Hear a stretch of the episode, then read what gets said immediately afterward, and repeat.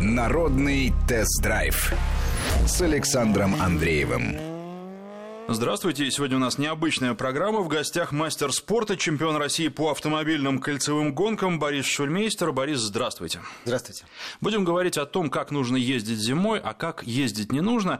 Ну и, наверное, главный вопрос, который очень часто задают, это тип привода, какой для зимы предпочтительнее, и вообще можно ли вопрос так ставить, можно ли однозначно говорить, что что-то лучше, а что-то хуже?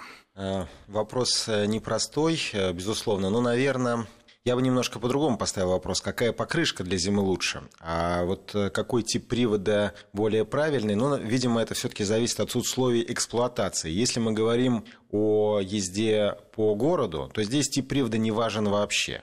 А если мы говорим об эксплуатации автомобиля в каких-то труднодоступных местах, допустим, если люди в основном ездят где-то за городом, где-то между деревнями, или, не дай бог, э, их профессиональная деятельность связана с постоянной ездой по бездорожью, здесь без э, вопросов, конечно, полный привод. Причем это может быть и 4 на 4, и 6 на 6, и даже 8 на 8. Такие колесные формулы тоже встречаются. Но в основном, э, я так понимаю, что мы сейчас говорим о легковых автомобилях, да, которые доступны большинству наших автовладельцев. Сейчас сейчас э, развелось очень большое количество кроссоверов, э, машин э, чуть выше, чем легковых, но в то же время еще не, не так сказать, небольших автомобилей.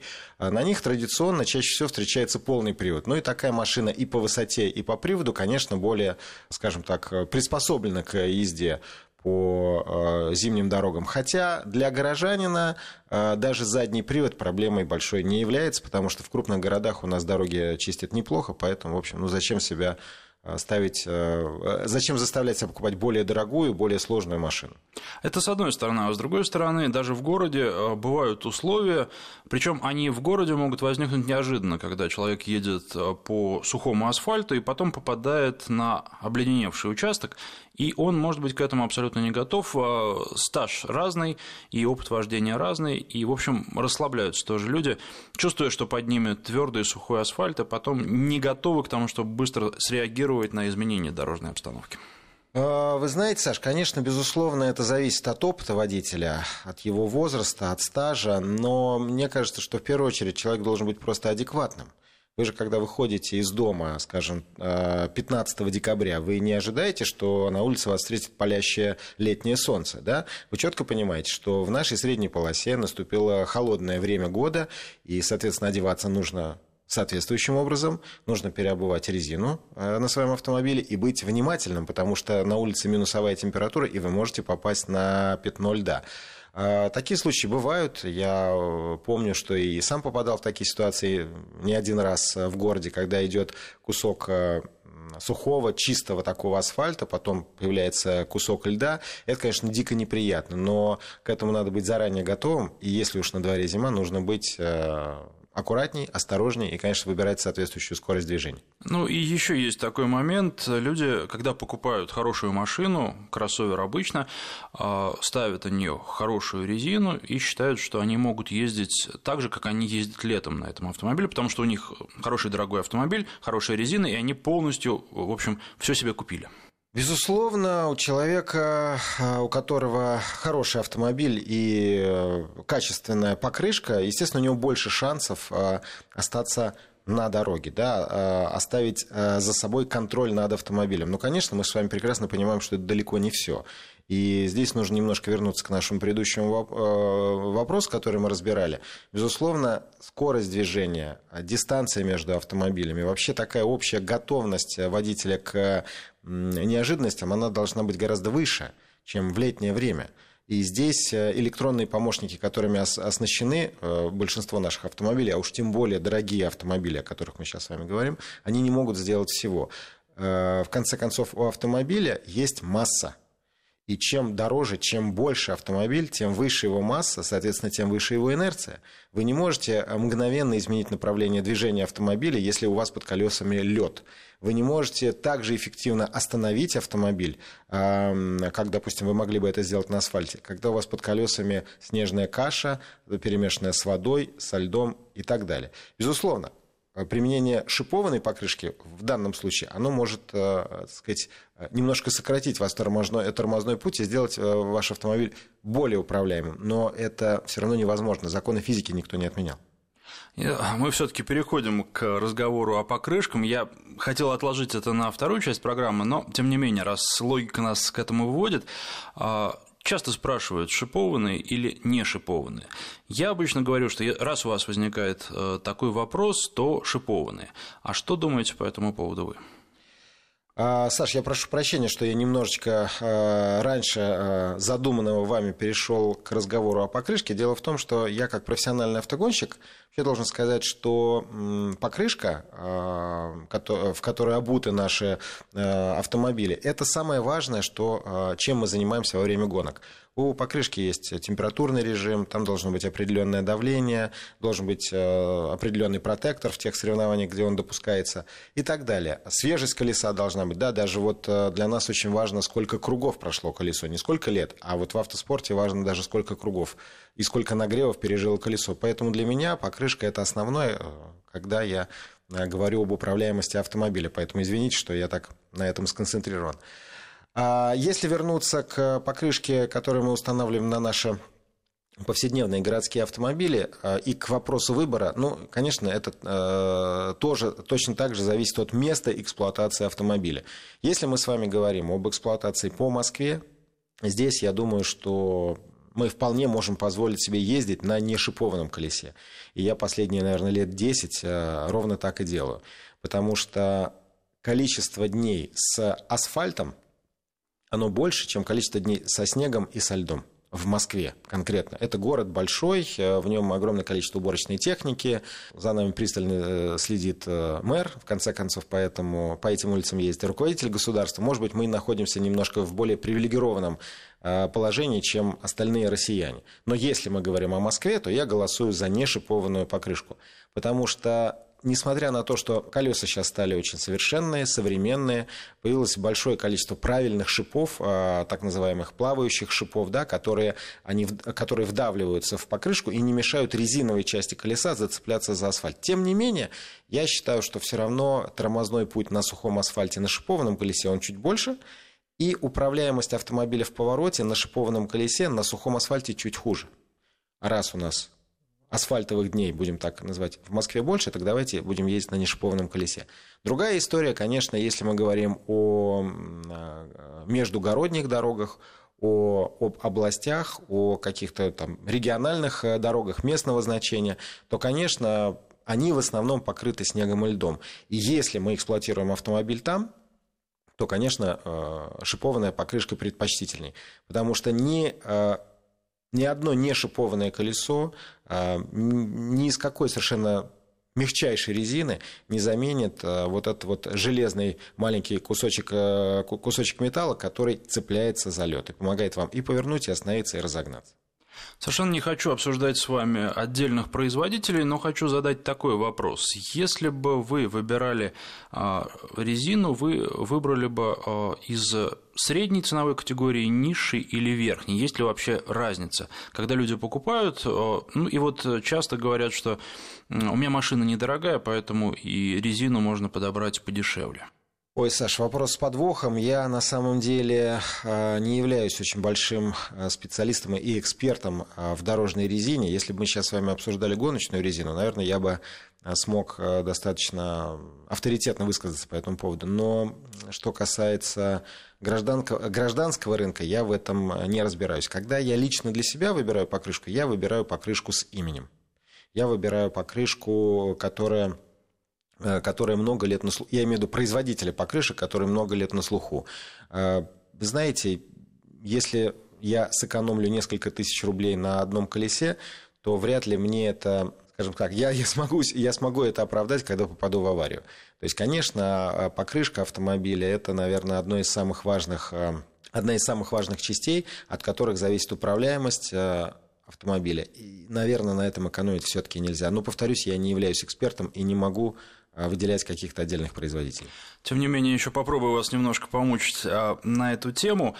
А что касается автомобильных тестов, я имею в виду тестов автомобильной резины, а вы сказали, что очень важно, сколько кругов в случае автоспорта а, сделала покрышка, сколько раз она перегревалась. Наверное, когда речь идет о гражданских шинах, износ также имеет значение. И тесты обычно проводятся на свежие, только что вот обкатанные немножко. Некоторые даже не обкатывают столько, сколько требует сам производитель, а меньше там говорят, что 100 километров хватает достаточно по мере эксплуатации э, свойства шины меняются. И нельзя сказать, что если э, покрышка победила в тесте, то через там, 20 тысяч километров э, ее свойства также будут лучше, чем у конкурентов. Безусловно, у колеса, как у гоночного, так и у гражданского, есть свой срок жизни. И, безусловно, внутри этого срока есть некая часть, в которой покрышка работает идеально. Скорее всего, это происходит не сразу. Как вы правильно заметили, покрышку нужно сначала обкатать. А с нее снимается верхний слой, вот э, стираются такие волоски, а она перестает блестеть, она становится такой э, зацепистой и начинает работать оптимально. Ну и в случае, если есть шипы, они тоже там вот встают на место каким-то образом. Да, да, да, совершенно правильно. Они должны тоже встать, э, э каждый должен занять свое место. Потом эта покрышка работает оптимально, а потом стареет. Э, я не случайно упомянул про гоночные колеса. Дело в том, что там действительно в автомобильном спорте э, все те же процессы происходят, которые и проходят и в городском колесе, проходят и в гоночном колесе, только в тысячи раз быстрее. Да? И вот, например, когда мы пытаемся показать э, идеаль... время идеального круга, собрать круг, собрать покрышку, как мы говорим, да, обычно мы берем абсолютно новые колеса, два круга мы их обкатываем и одновременно нагреваем, на третьем круге мы можем показать оптимальное время, то есть самое быстрое время этого колеса, а потом время начинает падать. К счастью, городские колеса, они рассчитаны, конечно, не на круги, а на годы эксплуатации и на десятки тысяч километров. А есть э, у каждого производителя есть э, на покрышке есть такие маркеры, на которые каждый водитель должен обращать внимание. И когда износ колеса доходит до этого маркера, совершенно точно эксплуатировать колесо дольше э, ни в коем случае нельзя. И причем это нужно делать э, лично самому хотя бы раз в сезон на эти маркеры смотреть, чтобы не пропустить время замены колеса.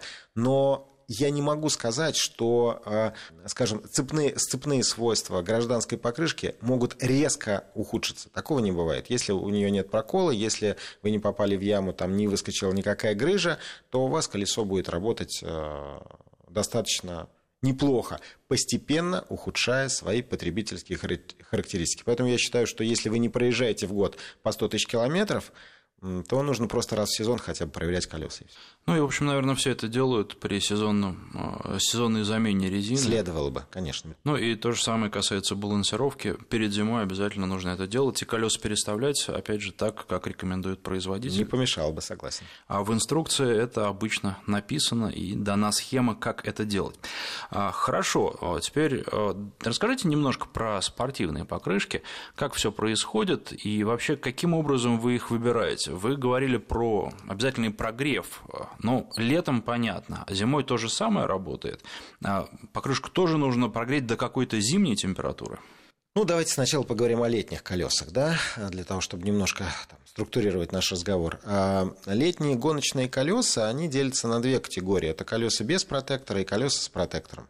Колеса без протектора, так называемые слики, это, очень, это резина очень мягких составов, которая осуществляет сцепление с дорогой не благодаря протектору, который э, нанесен на колеса, а благодаря своему составу. Колесо, разогреваясь, начинает прилипать к асфальту, и сцепные э, свойства такой покрышки в разы выше, чем у э, покрышки с протектором. В той же самой Формуле, Формуле 1 используются именно такие покрышки. Ну, правда, только на сухую погоду. На дождь и в Формуле 1, и в любых э, других видах э, автомобильных соревнований, которые проходятся, проводятся по асфальту, на дождь устанавливаются колеса с насечками, как раз с протектором для выведения влаги из пятна контакта как и сухое, так и мокрое колесо должно выйти на рабочую температуру и на рабочее давление. Вот этим занимаются все шинные инженеры, и, в принципе, э, даже в гонках гораздо более простых, нежели гонки Формулы-1, все равно есть производители, которые играют в эти чемпионаты, и они дают свои рекомендации,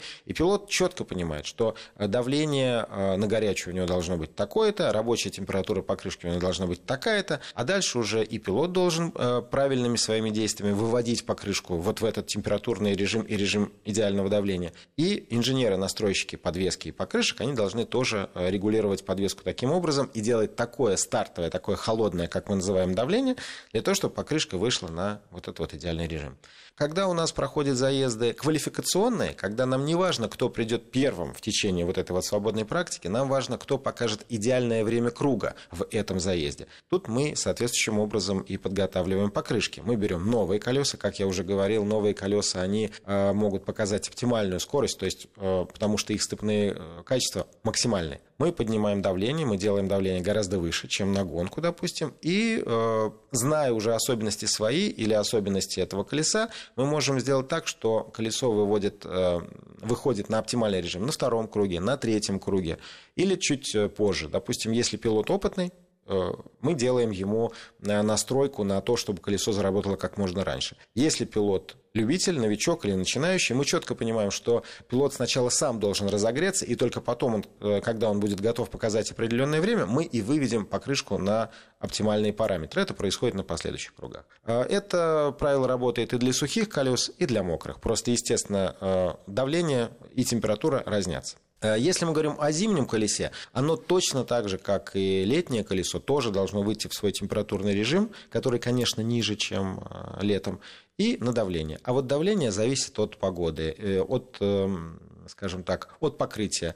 Жесткий лед, такой низкая температура, это, как правило, высокое давление. Если у нас езда проходит по каше или по какому-то талому такому снегу, то это, скорее всего, более низкое давление. В общем, это дело подбирается. А есть еще один вид гоночных покрышек. Да, кстати говоря, мы э, в основном в тех соревнованиях, в которых я регулярно принимаю участие, мы не можем выбирать покрышки по своему желанию. Мы не можем менять производителей, потому что обычно один чемпионат проходится не только на покрышках одного производителя, но на монопокрышке. Так э, организаторы обычно просто понижают расходы команд на проведение чемпионата. Чтобы здесь не было никакой гонки вооружения, нам дается одинаковое количество колес на уикенд, и это э, колеса одинакового состава, компаунда, как мы говорим. Еще один вид э, гоночных колес э, существует, это колеса с протектором.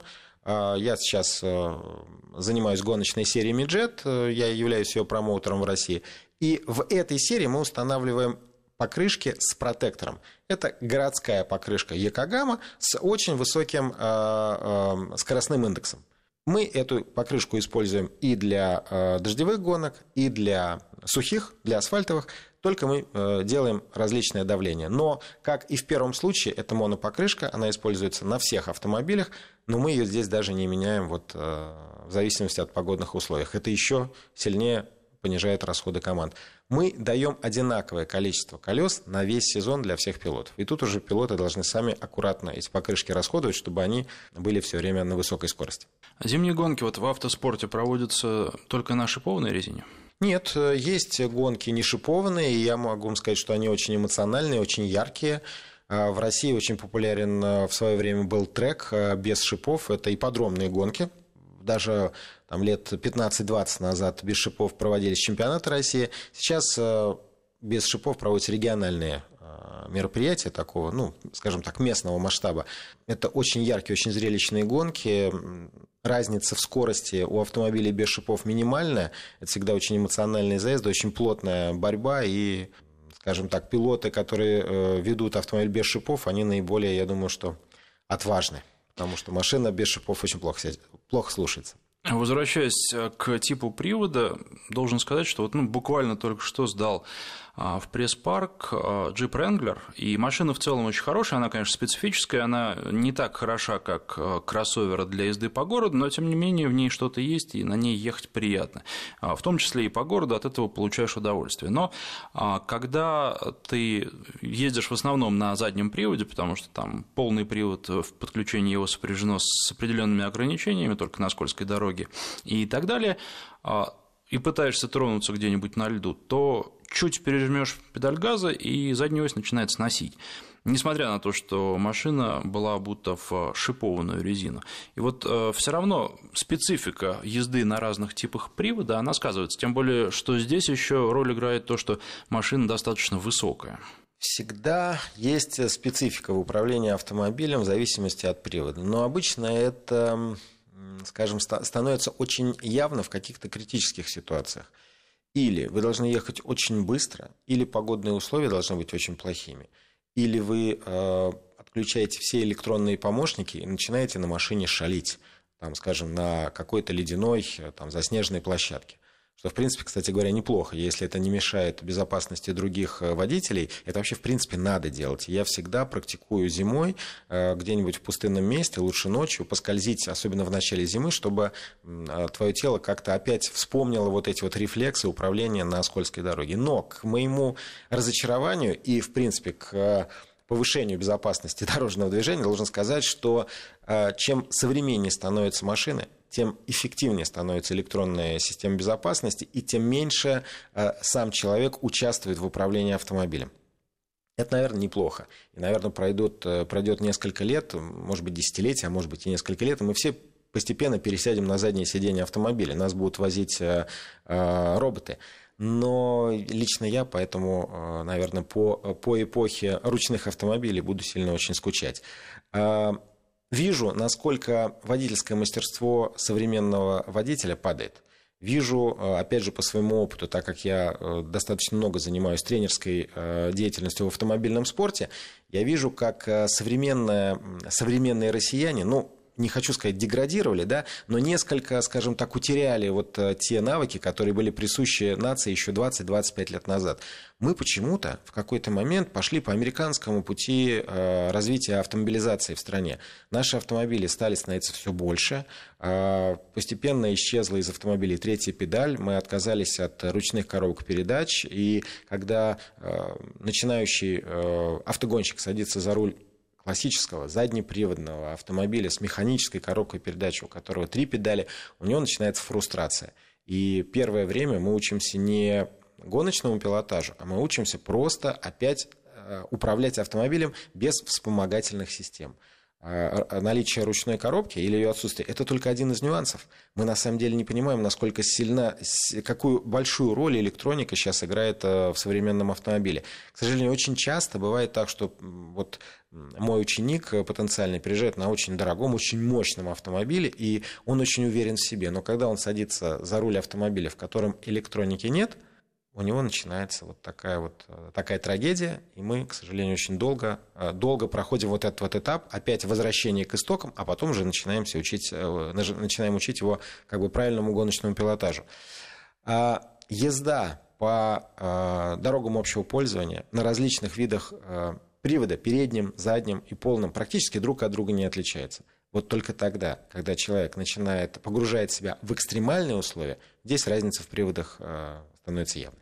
Ну и экстремальные условия, они возникают обычно на дороге. Совершенно неожиданно, когда а, человек а, попадает в ситуацию, которую он оказывается не готов. И для опытного водителя это может быть сочетание нескольких факторов, потому что с одним, с каждым или с каждым из них он по отдельности готов справиться и знает, как это сделать. А когда возникает ситуация, когда и, например, темно, и скользко, и вдруг резко тормозит впереди идущая машина, и ему некуда уйти, то вот здесь а, и происходит авария, и здесь, наверное, тоже а, бывает э, ну, несоблюдение дистанции, уверенность излишняя в себе, они дают о себе знать и могут привести к трагедии.